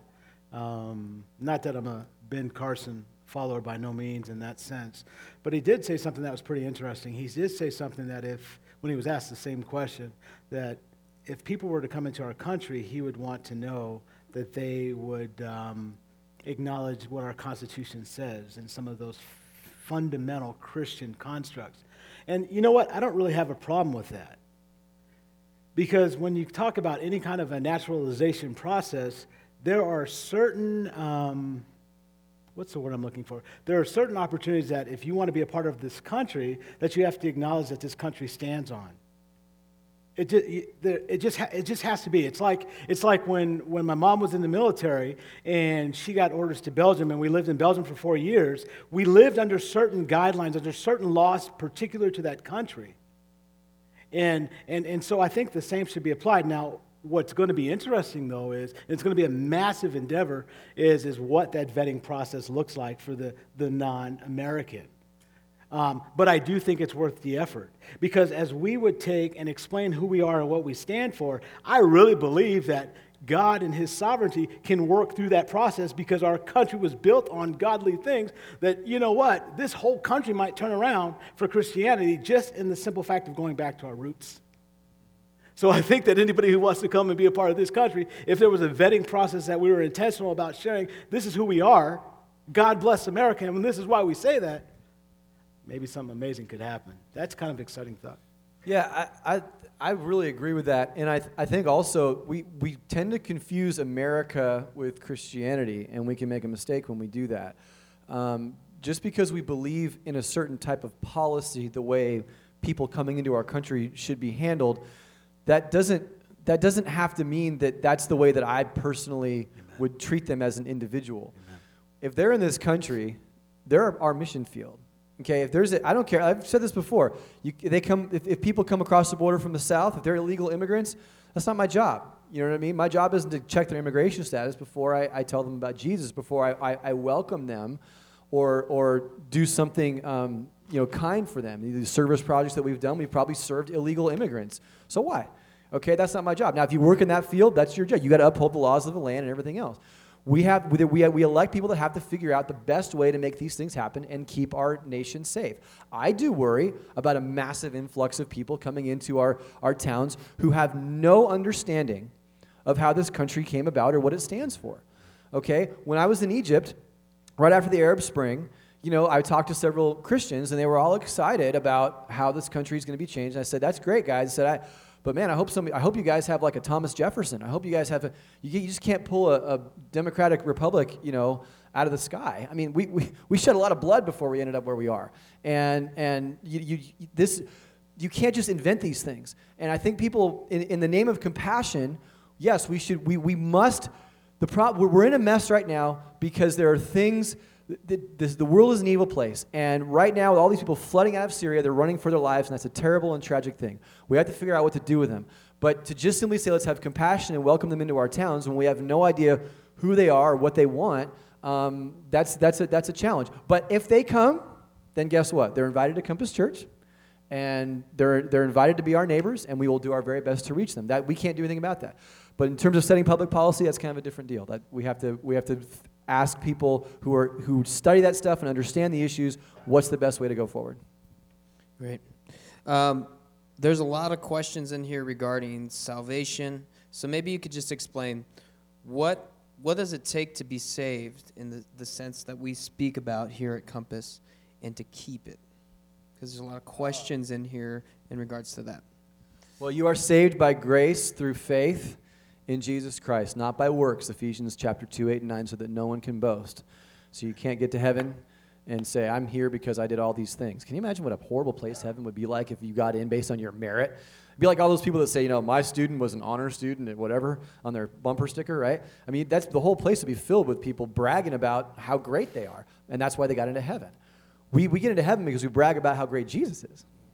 So, in, in, in, in a strange way, the worse you are, the more glory God gets because of how much it took to save you. Um, but how do you keep it? Well, I don't know. How, do, how can, a, can a butterfly turn back into a caterpillar? You see, I, if, if anyone is in Christ, he's a new creation. The old is gone, the new has come. It's not going back. Now, that being said, we, all, I, we place a high belief on what it means to be a Christian. You know, we don't just say if you prayed a prayer when you were three years old in a Sunday school class so you can get the donut that you're a Christian. You know, like who cares? Um, I, I, I, mean, I, I believe all three of my children are saved. But you better believe I'm watching them like a hawk. Because I, you know, I, I mean, at each, with each progressive step in your life, am I still acknowledging Jesus? You know, um, I don't believe that you can ever lose it, but the, Peter also says make your calling and election sure. So. No, that's really good. And part of the evidence of, of salvation comes in the fruit that we bear. Um, when you look at the reference that Tim made in um, uh, Ephesians 2, um, especially verse 9, uh, Paul talks about this idea of poema, this idea of being a poem, this art piece that God has created uniquely in each of us. And, and this is the biggest thing, and this is especially to young people, especially to young people. You have a purpose, but the purpose is only found in Christ. You don't find your purpose in our world, you find it in Christ. Now, this is what's really cool we are wonderfully, specifically, and uniquely made to carry out that purpose. And so when we think about the meaning of life, when we think about those things, the fact that God would love me while I was an antithesis, while I was an enemy to the throne, while I was part of the reason why he was getting the nails in his hands. He said, You know what? I love you, man. I love you. And I'm going to do something with you. And so he sent his son Jesus to take my place. And so, especially for young people, understand that what you see in this world, smoke and mirrors. But if you want to really be in the game, ask God, why have you given me this talent? Why have you given me this passion? And how can I best serve you with it? That's the real game. And I th- absolutely. And I think that we have to stop asking the question. Well, we don't have to stop asking the question, but we have, rather than always saying, Can I lose my salvation? Can I lose my salvation? just keep following Jesus. you know what I mean? Like, it's not like, you know, I let my membership lapse because I didn't pay my dues and so I'm out of the club. That's not the way it is. I, I just, I, it's a life of following Jesus. And, and that's really what, what's, what's at, at the issue here, and because you have a purpose for your life. And so, um, yeah, any kind of I can lose my salvation then lends itself to this idea that somehow um, I've earned it to begin with. That's really unique to the Christian faith, as you kind of shared on the Christmas Eve. Is what's unique to us is grace. Every other system set up, you have to obtain it. You have to work at it. Christianity is the only one that says, you know what saves you? Not you, but something outside of you. God made a way for you, and He's His His blood, like you you said, your friend shared. Yeah, blood has to be shed, but it's not yours. Amen. There was another question asking, regards to the Old Testament, how did somebody get saved in the Old Testament, you know, before Jesus? That's a good question. I'm kind of an Old Testament guy, so I love that question. It's by faith. Simple as that. It's a faith looking forward to the Messiah and his coming, just as we look back and acknowledge the truth that he came. It's the same thing, faith. Well, that's good. Uh, we are about out of time. Um, maybe we can we can kind of close with some type of um, end times question because we have a lot on that.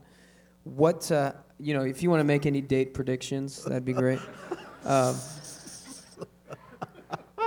but maybe send us off with some hope. How does the story end? Are we in the end times? What, maybe you could throw a little bit of thoughts out there. Every generation of Christians since the ascension of Jesus believe they were in the end times.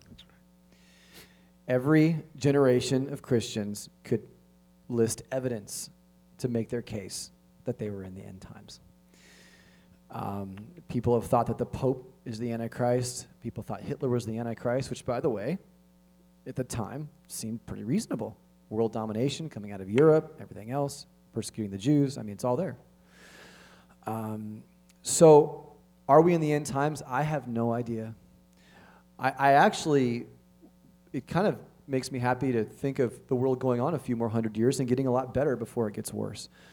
I, I worry about people that always think the world's getting worse because they live like that and they tend to barricade themselves and protect themselves from the world and they start storing food. And I, I, I mean, I'm, if you do that, I'm not trying to put you down. I just, the, the problem is, is it's very reactionary and it's, it's, a lot of it's done out of fear. I'm not saying you shouldn't have like a supply of something in case there's a natural disaster or, you know, they shut down the power grid for a few weeks or something like that. I'm talking about this apocalyptic kind of scenario that everybody through all time. And what happens, you waste a lot of time worrying about that, and then you get really old and it never happened. And then you get disappointed. In the early 90s, and my father, who's in the service, I have to give him a little bit of street cred here. My father, I was very angry at him because in the early 90s, when I was 18 years old, we elected um, Bill Clinton, and all my Christian friends said, He's the Antichrist, 2000's coming, and it's the end of the world, right? We elected a Democrat in the White House. And this is what a lot of people that I ran with thought. And there's going to be this, you know, the, Euro, the, the Eurozone's coming and all this kind of stuff. And I thought, man, this is it. I just said, you know, please God, can I just have a wedding night before you come back and that kind of thing. Um, sorry. But my father got on the radio and, and I'll never forget. And I was, I was thinking, Dad, you're going to get on there and you're going to talk about how this, you know, this, you know, get ready, here comes the end of the world. And he gets up and he goes on the radio, on Christian radio, and he says, you know, he says, uh, there's a lot of people upset and worried about the end of the world, but I actually think that we could have a real great next four years, next eight years potentially. I just think we just don't need to worry about these things and trust God. And I was so mad at him. Like, how could you say that? Don't you see the world's coming to an end? And if you look at the 90s, um, you know, George Will called it the vacation from history. Uh, it's like one of the greatest years of economic development and peace around the world. And, mm. and we had an amazing eight years, uh, despite some of the things that were lurking on behind the scenes that, we, that kind of happened later on. But it, it wasn't bad. And so to, to, to answer that question is could Jesus come back at any time? Yes, I believe he could. However, the best prophetic verse ever is not found in Revelation, I believe. It's found in oh, is it Matthew or Luke? I think it's Luke chapter 24, where Jesus says, And the gospel will be proclaimed to all the nations, and then the end will come. So, well, so, you know, I'm going to get on my little Israel watch and my Iran watch and my terrorism watch. I'm going to get this feed. I'm going to be watching for every little tiny bomb that goes off and going, well, is it going to come this year? Is it going to come next year? Is it going to come next? I mean, holy cow. The first time I came to this church, some lady grabbed me in the lobby and told me that Disneyland was going to blow up in 2012. I mean, I was like, are you kidding me? Like, I'm going to become a pastor of this place? And so, um, it, and so she's like, don't go there. You know, and so we have these ridiculous predictions. They never come true. All right? Understand that when is Jesus going to come back? When when he sees that every people group, every ethne, every people group, not every country, but every people group that they, we don't know what the people groups is, people groups are, but every every ethnic group that God has deemed hears and has the opportunity to hear. Once, once every ethnic group has been reached with the gospel, then the end will come. That's what Jesus says. So if you want to hasten the end, then get out there and let people know about Jesus. That's how we bring in the end. We don't huddle, we don't hunker down, and we don't get excited when bombs go off in Beirut. We, we say, How can more people know? And we say, Maranatha, come, Lord Jesus. World, you know, is he not in control of all things? How does that work? Well, in the uh, creation account, um, there's this word called volition, and volition is is a capacity to make a choice. And so we know as we look at Genesis 3, we know that after God had created everything, everything was good. He gave them an instruction not to eat from a certain tree. And in the freedom that he gave them to make a choice, they chose to disobey. That capacity is what we come to know as volition. One of the things that we don't remember a lot is, is that when we make choices against God, there are ramifications or consequences for those choices. Um, in my Christian worldview class, I kind of break it down in this kind of a, a formula. Evil was not a creation of God, it's what spurred in the heart of humanity when they chose to disobey God. Now, when that motive of the heart is acted upon in the physical, we come to identify that as being sin, or as the Bible says, a misstep. And so, because sin has become, because of the evil that resonated within the hearts of humanity as they chose not to follow God's instruction, we have everything being cataclysmically, cataclysmically changed, i.e., creation itself. And so when we talk about God allowing suffering and evil, we got to be very careful to say, God, it was your fault. Because when we go back and look at the account of what happened, we just see that, wait a minute, we got some significant culpability in this thing. Now, what has God done in light of what we've messed up? So that's how we've got to approach it. You also have evil can be broken up into two ways natural evil and moral evil. Moral evil is, you know, Hitler, bin Laden, uh, child molesters, those kinds of people. And you could say, well, why would God not prevent them from doing things? But then you also have to ask yourself, um, would you want God preventing you from doing the evil that you have done? And the answer is probably no.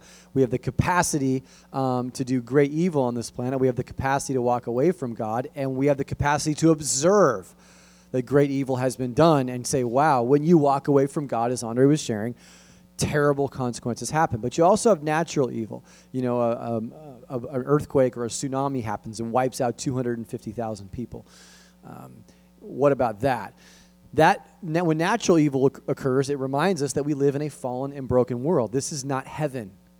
And the fact that you identify it as evil, the fact that you identify that as, as, a problem means that you are in your heart you are built for a world where that does not exist and so you have to say why is it that i see a problem with nature could it be that there's something flawed with nature and if there is something flawed about nature why is it that i feel it should be different and it's in that gap that we can say that we were made for as cs lewis said we were made for another world and that should lead us to the pursuit of god um, that is really why evil can actually be not as a, an argument against God, but actually an argument in favor of the existence of God. Because as Gabe shared in the last service when this question was asked, again, C.S. Lewis put out this point that what is evil without God? There's no such thing because there's no standard. Why is murder wrong? If you, if you see the relativist, the person that says, do whatever you want to do as long as you think it's okay to do it, you know, if it's your truth is your truth, well, if my truth is killing you, then it's not really evil for me to do that. Um, might be evil to you, but you don't really matter because there's no objective truth. So the very recognition of a universal evil, like that's wrong, is evidence that there is an objective standard, which then is evidence for an objective standard creator, that is God. Very good. Yeah, I mean, that's a question that not only Christians have to answer, but every worldview has to answer because we all experience evil and we don't know what to do with it. So even the atheist has to answer the question, why is there evil? And he has to try to come up with a way to say the words evil because he doesn't have the tools or the rubric to do that. Uh, every every worldview has to answer that question. So that's not just a hard question for the Christian; it's a hard question across the board. And I think really Christianity has the best answer because it it actually follows a thread of logic. Sin is in the world because of choices we made. Evil's in the world because of sin. So, very good. Uh, there's a question here. How do we reconcile the differences between Mormonism and Christianity, or how can we be- best differentiate ourselves? I think really this this comes from a heart where it goes. A lot of times you you meet Mormons who claim, "Hey, we're Christians. You're Christians." Is there a difference, and if so, what are those differences? The difference is and always will be Jesus. As simple as that. If you get Jesus right, the rest is details. If you get Jesus wrong, you open a Pandora's box where it's a never ending catastrophe of all kinds of things that rules and regulations and everything else. The biggest difference between Mormonism and Christianity is not the trappings, you know, the certain, not the ancillary stuff, the outside. It is, we believe that Jesus is God. They do not. And everything else flows out from there. So whenever you have a conversation with a Mormon or Jehovah Witness, do not get caught up in the things they throw at you that are designed to get you off track. Always bring it back to Jesus. Who is Jesus? Who is Jesus? Who is Jesus? I think that leads us into a good segue um, because there's been a couple questions today asking about what is the trilogy? Why is there a trilogy? Trinity. Tri- it says trilogy on here. Sorry, Trinity. Is it Star Wars question? It's, it's a. Uh, Lord of the Rings. No. The Trinity. How do we have a. We, we claim to be monotheistic, but we, we claim to have a triune God. How does that play out in things? One of the ways I deal with that question quite a bit in the uh, Christian worldview when I deal with my students is, is a lot of times, and, and it's funny because after, let's start with this. After the last message, I had uh, somebody approach me and said, You know, Andre, uh, one of the ways that I've come to understand the Trinity is look at H2O. And so I've heard the H2O metaphor before, but it goes a little something like this. With H2O, basic water, we can have steam, right? And we can have ice, right? The problem with that metaphor is, is that the steam and the ice are just manifestations of, of the water itself. The Trinity, we have one God and three separate and distinct persons who carry out distinct roles. The modalists will say the ice metaphor was the right metaphor. They will say that, well, from God the Father we have we have the Son, and then we have the Holy Spirit. But our Scripture doesn't teach us that. Our Scripture teaches that they're actually distinct. In fact, when we look back at Isaiah and his prophecy, we talk about God being pleased to crush the head of his Son. When we look at the Son, the Son was like, "Not my will, but Thy will." But then when we look at the Holy or or the Holy Spirit, when the disciples were like, "Well." Master, when you leave, who's going to be here? He says, I've got to go so that the Paracletos or the Comforter will come. And so, even within the harmony of the Trinity itself, comes distinct personhood. And that is the only way that I can even begin the conversation because I can't even fully explain what I just said.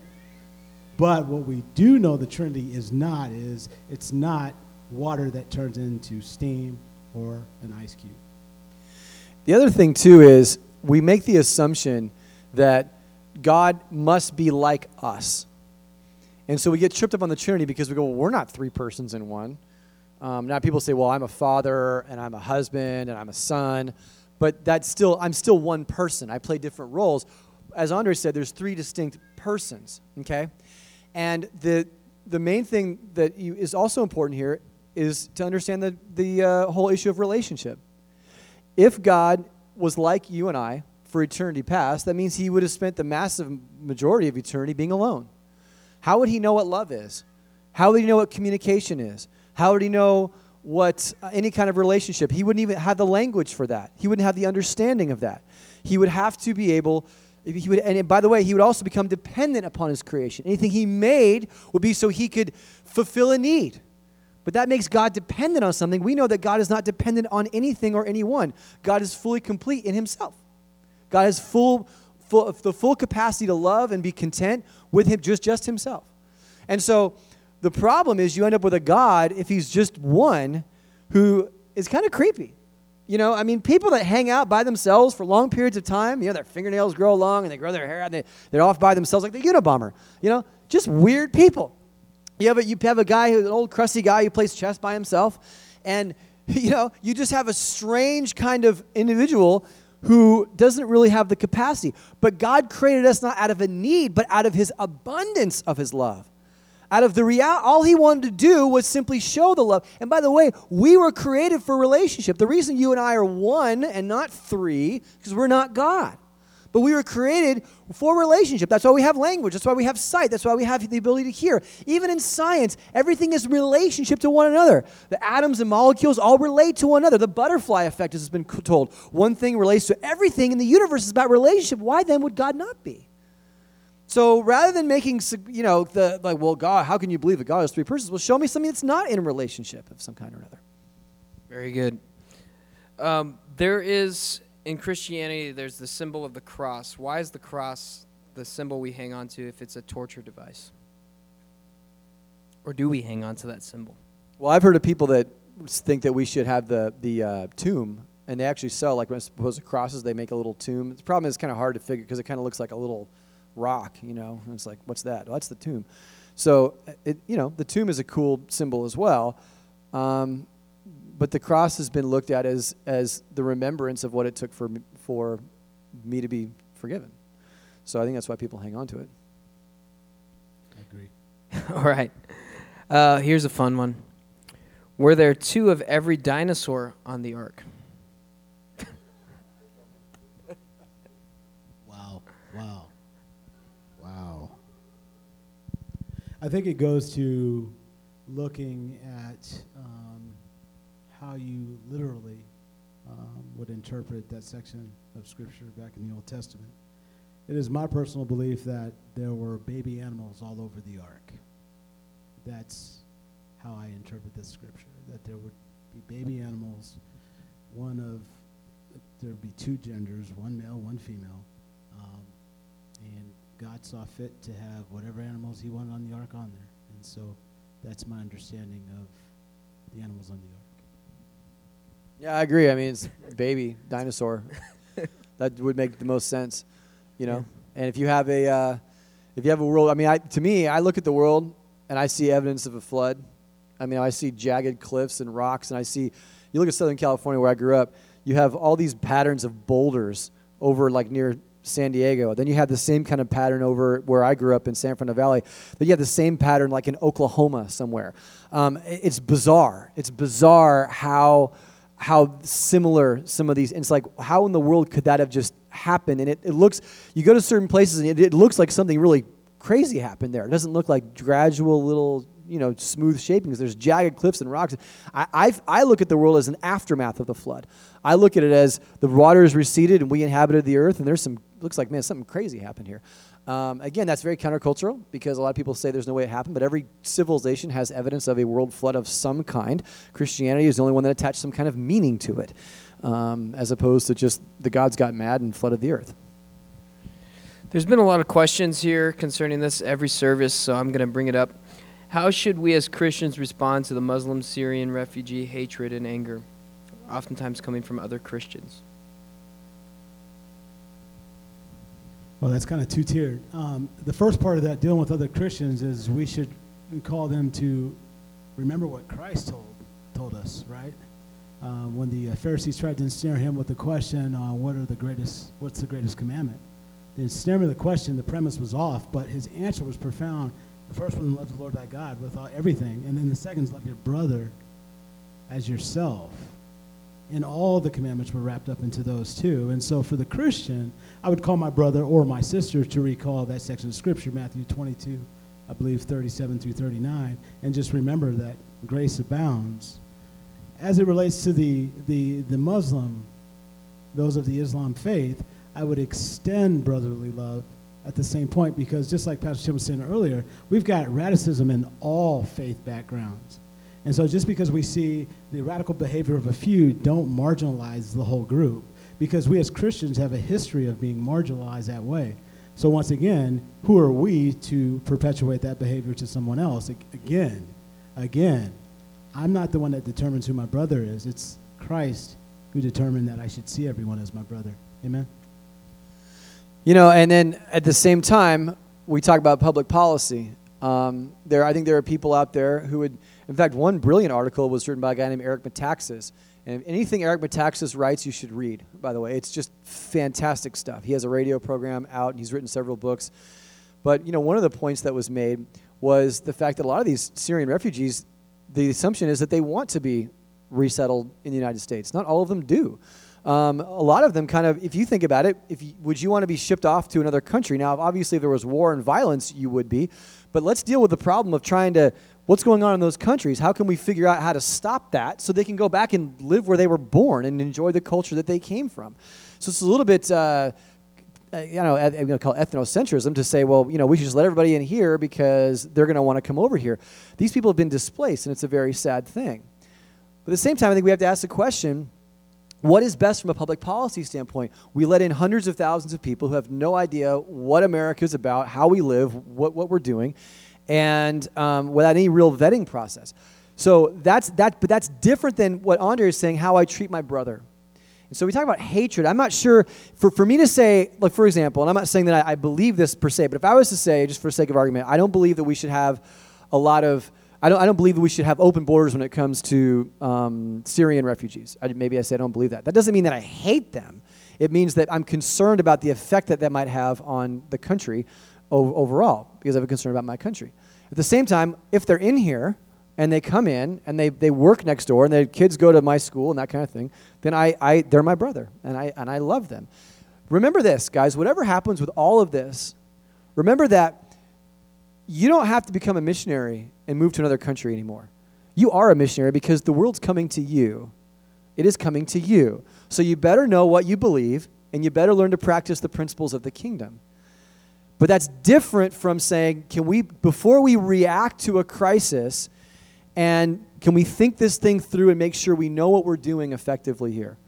Because there are, uh, there are risks and challenges along with that. So, I think too we live in a culture where we label people haters or hate groups just because they disagree. Like the moment you say, uh, "I'm going to vote this way," or you you make a judgment on that. Well, you hate them then. It's it's it's like to me when I I'm trying to discipline my five year old and I say, "Hey, you need to clean up." You hate me. You know, it's like no, you need to clean up your room. Like that's, I love you. you know, like but because I don't want to do what you want to do and I don't want to say what you're doing is okay, that that reflects on how I care for you and how I feel about you. That's not one and the same. And I think we live in a culture where you you have to be politically correct and you can't disagree with anybody. If you disagree, then you hate that, that person. and I think it's it's it's almost like can we say that the can we say that the immigration situation is complicated? Can we say it's very very complicated? It's very very difficult, and there are no easy answers. I, that's my belief. I think I don't think there's any easy answers. I'm not really sure what we're supposed to do about it. I do know I'm supposed to love my brother. I also know that there are people who want to come to this country who have a very different agenda about what it is supposed to be. That doesn't mean they want to blow me up, but but it means that they have a they have a way of looking at life. They have absolutely no experience with what a, a democratic republic looks like, none. And so to come in, what assumptions are they bringing with them? They, because if you make them a voting citizen, you just know that, that your culture is going to change. And if you're okay with that, that's fine. But just know that the, out of out of well, we have to love everybody and we have to serve everybody. Just know that there there there will be some sort of price that will ultimately be paid for that. So we have to we have to just before we call people haters and before we exclude or include anybody, let's just all step back and say this is a complicated, difficult issue. But we do believe that no matter what, if the person is here, they are my brother, I need to treat them as such. And by the way, there is a tremendous opportunity for the gospel in Yeah. anytime you get around anyone who does not know it. Okay, I'm going to take us a slightly different direction here. Uh, by slightly, I mean very. Do you think reincarnation exists?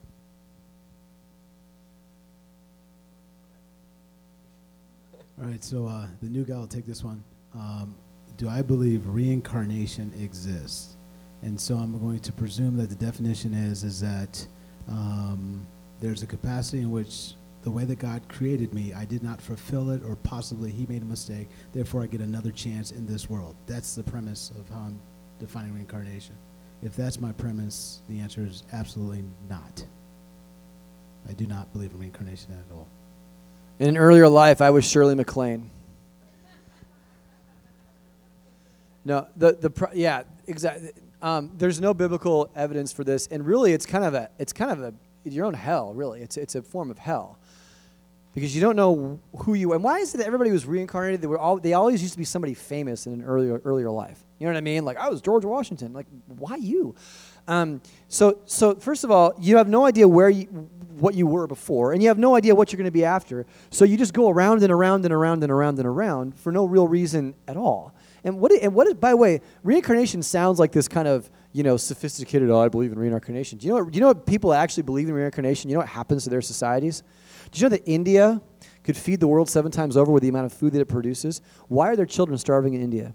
Because they believe in reincarnation. Because they, they won't kill the rats and they won't kill the cows because they're somebody's uncle. And so the rats eat the food and the children starve. That's reincarnation for you. See, only in America do we have the luxury of believing things that we don't actually act upon, and then we can reap the benefits of things we don't believe in. Okay? So we reap, we reap the benefits of a Judeo Christian framework that allows us freedom and you know, some sense of intelligence.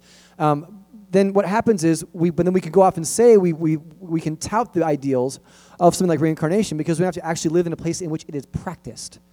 You live in a world like that, it is a cruel and awful and horrible place because humanity is denigrated because everything now is some other kind of form of life, and it is an awful, terrible thing. Now, there are parts of India that are becoming better. Why? Because they're leaving behind those ideas and embracing more Western ideas of you know industrialization and economic development. But where you have where, you, where reincarnation rules the day, you have nothing but destruction. I really like Andre's definition of it because that's really the the traditional definition of reincarnation. It's I wasn't good enough, so I need another shot, which really eliminates grace. Because grace is that, yeah, you're not good enough. You don't need another shot. Jesus is enough. So if you if you need another shot, you're going to need a million, and it's never going to. The loop will never end because you cannot be good enough. There's no hope of being in God's presence because the earth is all there is. Let me get better so I can be better in this place. But what about the fallen nature of the earth? Let's talk about that. Is the earth reincarnated as well? I mean, it doesn't stop if you go on, along that path of reincarnation. Um, we have some questions here. Okay, let me see. This I think this one's really good. It's very personal. Is it normal for a Christian to be passionate for Jesus for a moment and then during the week or so not be, with it changing all the time? Yes. Yeah. Yes. um, just being transparent, I'm more passionate about Jesus when I have to prepare a sermon because I'm in the Word. The Word is in me. It's tearing me up, and then I get to speak on it. And so that idea of fellowship is the only answer to staying within passion for Jesus. It's the community of believers being together, i.e., the ecclesia, the called out ones, as we spurn one another while we see the day approaching, never to forsake the gathering. Uh, You're going to have emotional highs, ups and downs. You can't base your faith on that. The old, there's an old illustration of a train. In the locomotive, you have facts. These are things we know to be true. Right behind that, we have faith. We put our faith in the facts. And then our feelings are the last car, and the feelings follow the faith. So the feelings, faith, and facts. The problem is if you put feelings in the front and you expect feelings to always be the thing you base your faith on. A lot of churches do that. A lot of churches, their goal is to get you all fired up, give you like a shot of adrenaline, then you go out, and then by Tuesday you're, but then you come back again on Sunday and you get another shot. Uh, we want to give you doses of, of scripture and truth, but see, I want I want my feelings to be informed by what I, I see. I'm not I'm moved by emotion when I when I discover new things about God. You know, I think all three of us are that way. You know, I'm not I don't go in and try to try to manufacture a feeling and then come up with the truth out of that. I don't I don't trust my feelings that much. Yeah, your feelings are made to be indicators like gauges on a dashboard. That doesn't mean they're correct. You have to look at that and then see what's going on. And I think when we think about being a disciple of Christ, you have to remember that's that's about discipline. And you don't always feel th- like this, but you you just push forward and you keep going and it's a result of a long progression, right? It's it doesn't have anything we're not talking about salvation or anything like that in between.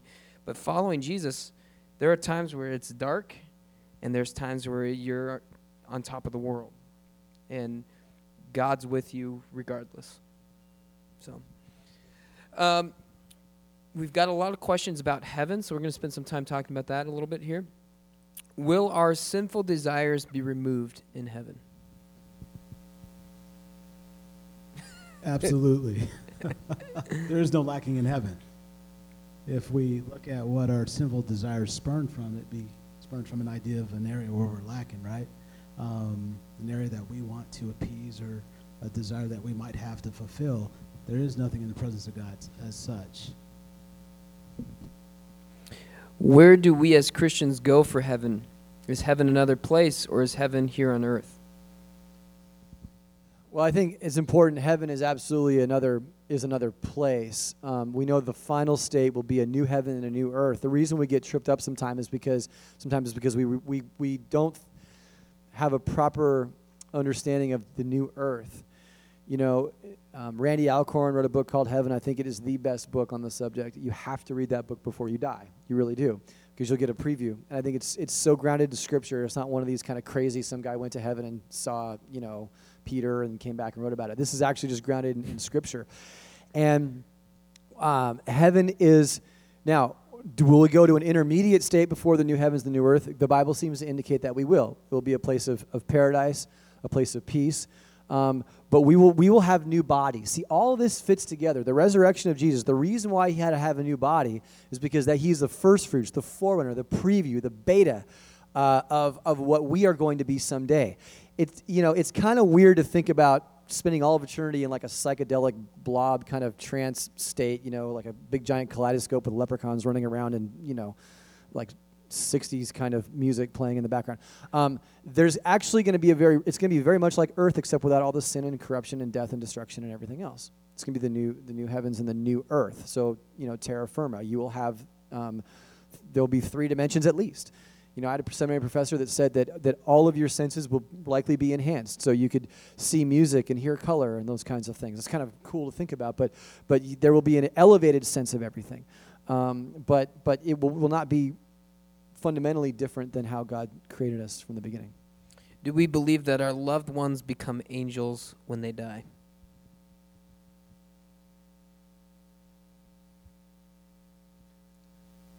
That's a real good question. Um, the way I would approach that question is, is through the idea of functionality.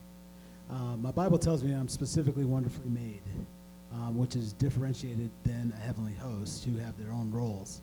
Um, so I'm not sure that in God's presence I would want to be an angel. I'd want to be the Andre that He intended me to be. Dude, I love that answer because I was just going to say no. and he did a really good job answering that. It's like So we Tim have with the professor up here. Tim has wings and a little halo, and he, yeah, Yeah. Um, we harp. eh, well, by the way, it's, it says it says that uh, we will judge angels. That's uh, that's what the scripture says. I don't understand how that, that what that's about, but that's pretty crazy. We are actually, and by the way, we will be in a higher status than angels because we've been redeemed. We've been the angels have not been seated at the right hand, you know, at the right hand of Christ in the heavenly places. See, in the heavenly places where Christ is at the right hand of God is what it says. Angels aren't aren't given that status. Ain't, no one ever no one ever died for the angels. Um, Jesus died for us, and we've been given sonship and daughtership. Angels have not. So you, I don't think you, as he was saying, I don't think you want to be an angel.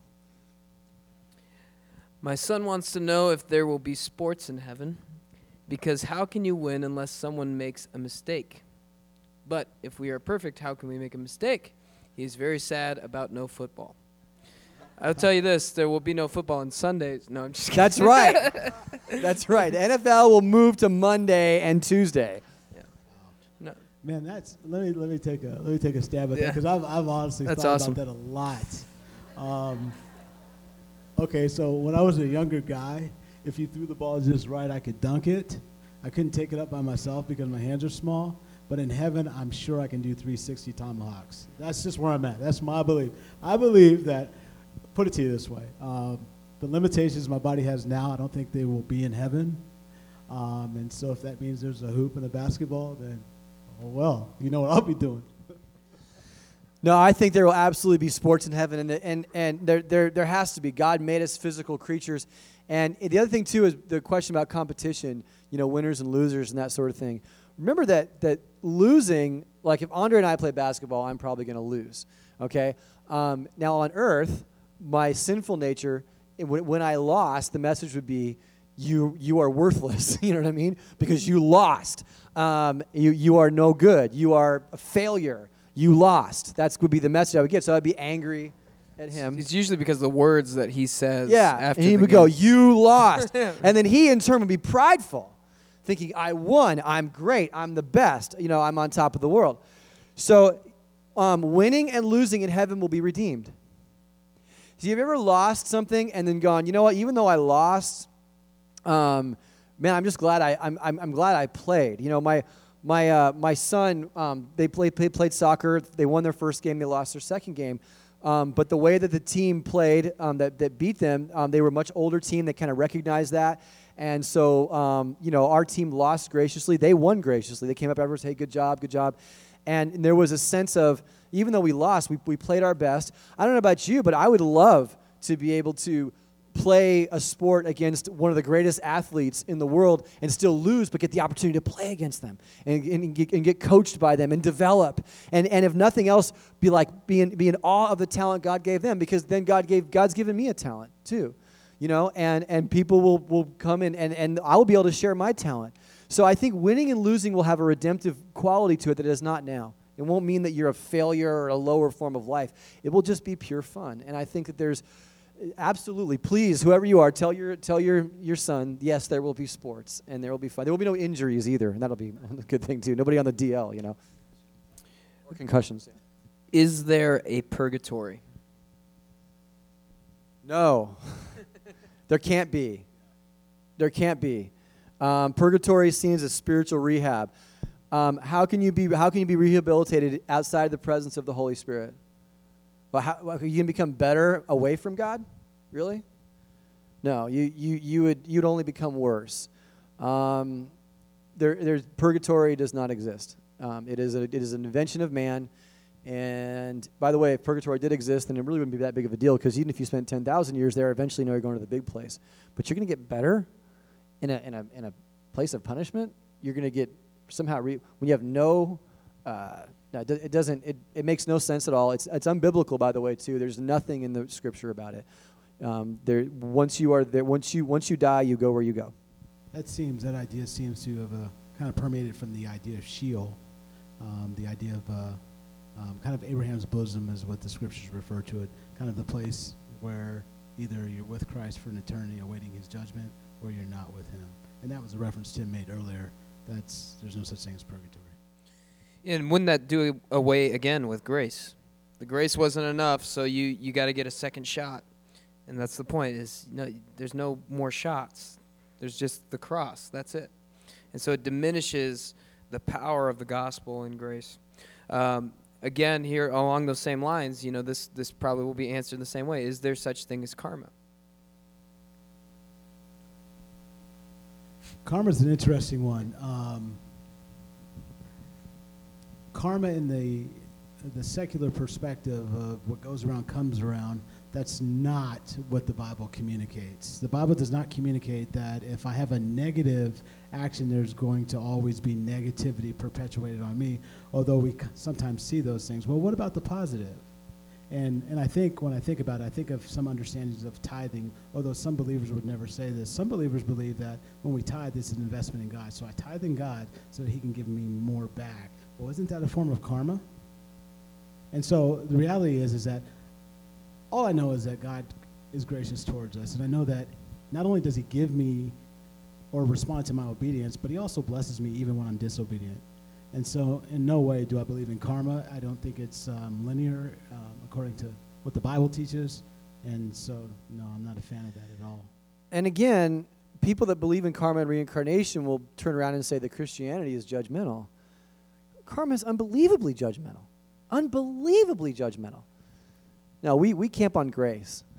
the, uh, I, am cer- I am so glad that karma uh, did not fall upon me with the stuff that I did as a teenager because I, sh- I do not deserve to be where I am. So I, I'm living proof that karma does not exist.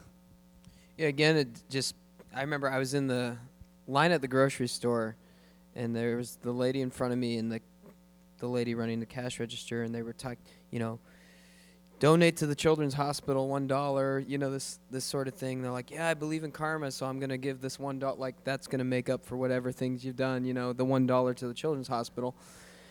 And then i'm up next and they're both standing there because they're still talking. And she's like you gonna and i'm like no i'm, I'm not to give to it today. And go well don't you believe in karma? I'm like no i believe in grace you know like this is where i get real cynical and probably not that fun to be around.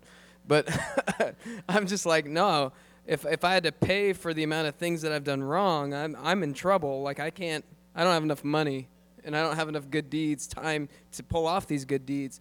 So I, I believe that, that my sin has been atoned for. And it, it's kind of what Tim said. You, you can't get Jesus wrong. The moment you get Jesus wrong, that's where things go haywire and we're, we start working for our own salvation and we're in trouble. These are great questions, though. They yeah. really, I'm so glad you guys are asking these. Okay, but I think they, they kind of ask, well, is it like reap what you sow? And I think karma in the, the religious sense is not. I mean, there there is there isn't karma in the sense that you can atone for what you've done, but we do live in a cause and effect world. So you you make bad choices, there's going to be bad consequences, right? Your choices have consequences. But see, even there, there there's an example where where that's a that's a good but not always yeah yeah that's a good truth but taken too far, you know, who manages that? You know, that's the thing. Well, someone has to be the one to. There's some kind of force that kind of. No, I mean, yeah. If you if you do if you live a life of bad decisions, you will have bad consequences. We're about out of time, um, and these are really good um, and there's a lot here, and I think what we'll do is we'll keep the email open, um, which is questions at compasschurch.info or questions at compasschurchaz.com, and you can continue to send those in. I mean, we're just out of time, and it goes by really fast as we get going. But I wanted to grab one more here. Okay, that's a funny one, but I won't do that one. All right, it's uh, where do my dogs go when they die? But uh, I'll tell you where cats go. yeah. We all know where those go. um,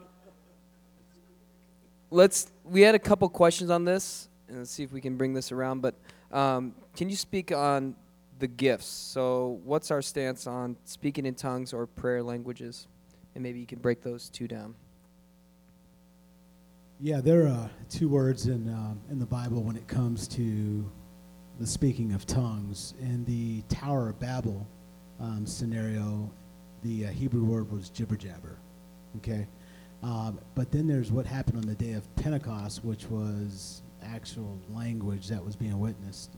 Um, then there is the, spirit man language. Um, Romans 14, Paul does an amazing job at pretty much explaining the gift of tongues. There's a lot of churches, a lot of pastors that don't want to touch it, but pretty much this is the deal.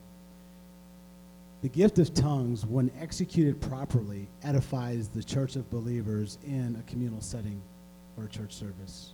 If Pastor Tim is ever up here preaching and someone breaks out in a gift of tongues, he could very easily say, Does anyone understand what he or she is saying? And if the answer is no, brother or sister, please be seated. You're out of order. And so when we talk about the gift of tongues, Paul tells us in 14 of Romans that pretty much it's for the edification of the body, the body of believers. Now, in an individual, when you're by yourself and you're speaking in your spirit man language to God, i.e., tongues, then that's very plausible. But there are specific rules to that. And no, I wouldn't say that that gift is done away with like some faiths believe. It's just there are rules to when it's used to glorify God in the church. Yeah, I, I think it's he's so right on. Um, I haven't experienced that myself. Um, I haven't experienced. I've, I've, I've been in situations where you know I've been in churches where they've said if you want to speak in tongues and you know pray and ask God, and I and I did, and, and nothing happened. I don't feel a deficit from that. Um, so it's it's where it's it's where it has its place. I'm I'm also not going to say that, that, that tongues don't exist. I, I don't I can't argue someone else's experience. If someone comes up and says they speak in tongues, I'm gonna say great. You know, I'm not gonna say no, you didn't. Um, I, I, I think that that it kind of goes back to that issue of of facts and faith and feelings. I think that the problem is when any aspect of our faith gets elevated above the Word and above um, Jesus to the point where there are churches out there that tongues becomes the emphasis, like who spoke in tongues and who didn't, and if you have if you speak in tongues, you're holier than this guy or whatever else, and it's it, oftentimes it is emotionally driven, and that's um, that's a problem for for me. That's why we we you're not really going to see that here. Um, if it happens in your own personal life, I'm not going to tell you that you're wrong. I'm not going to sit there and criticize you. That's that's how you worship God. If that's how you communicate with God, great. And as Andre said, if someone stood up and started doing that, there better be an interpretation for it, or it's it's you know you've kind of hijacked the the service at that point. So anyway, that's just kind of the way that's where we're at. But I, again, that's like this is grace. There's there's grace on that. Like I, I don't know some things I just you know okay God you're a big God and I'm not going to sit there and say I know this doesn't exist or whatever. So that's kind of where I come from. Really good stuff. Well, we're out of time. Andre, would you mind closing us in some prayer? Heavenly Father, we just uh, come before you, and we're just um, we're just humbled, Lord, that uh, you even take the time just to be with us, Lord, to uh, not only give purpose to our worship, but to uh, just bless it with your presence. Your Holy Spirit is amazing, and we just thank you for uh, what He does. Lord God, I thank you for the questions. I mean, it takes a lot for a person to ask a question, and and and and face possibly being just just the, being fearless, Lord, just being fearless to ask the question. I think so many times we're so politically correct oriented that we, we don't have true conversations. And I thank you, man, progressively in each service, man. Not only have you shown up, but your Holy Spirit in the hearts of, of this church have shown up. And the questions have been so awesome. And we just thank you for that. And Lord, what we've modeled today, I hope it's been pleasing to you. I hope it's been an, uh, an amazing aroma to you, Lord. And I pray, Lord, that this would be um, just a catalyst for us to leave this place and, and challenge some of the ideologies that are out there that are seeking to defame who you are, especially who Jesus is, Lord. That we would just ask the questions to challenge thinking, that we would not worry about being politically correct, but we would worry about being Christ centered. And so, Lord God, I just thank you once again for all the families that are represented. I thank you for this time.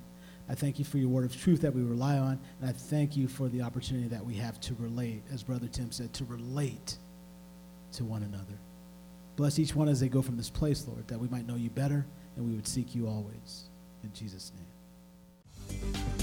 Thanks for joining us today. Why not ask God to change your life so you can go and change your world for Him? To find out more about our church online, go to www.compasschurch.info, and we'll see you next time.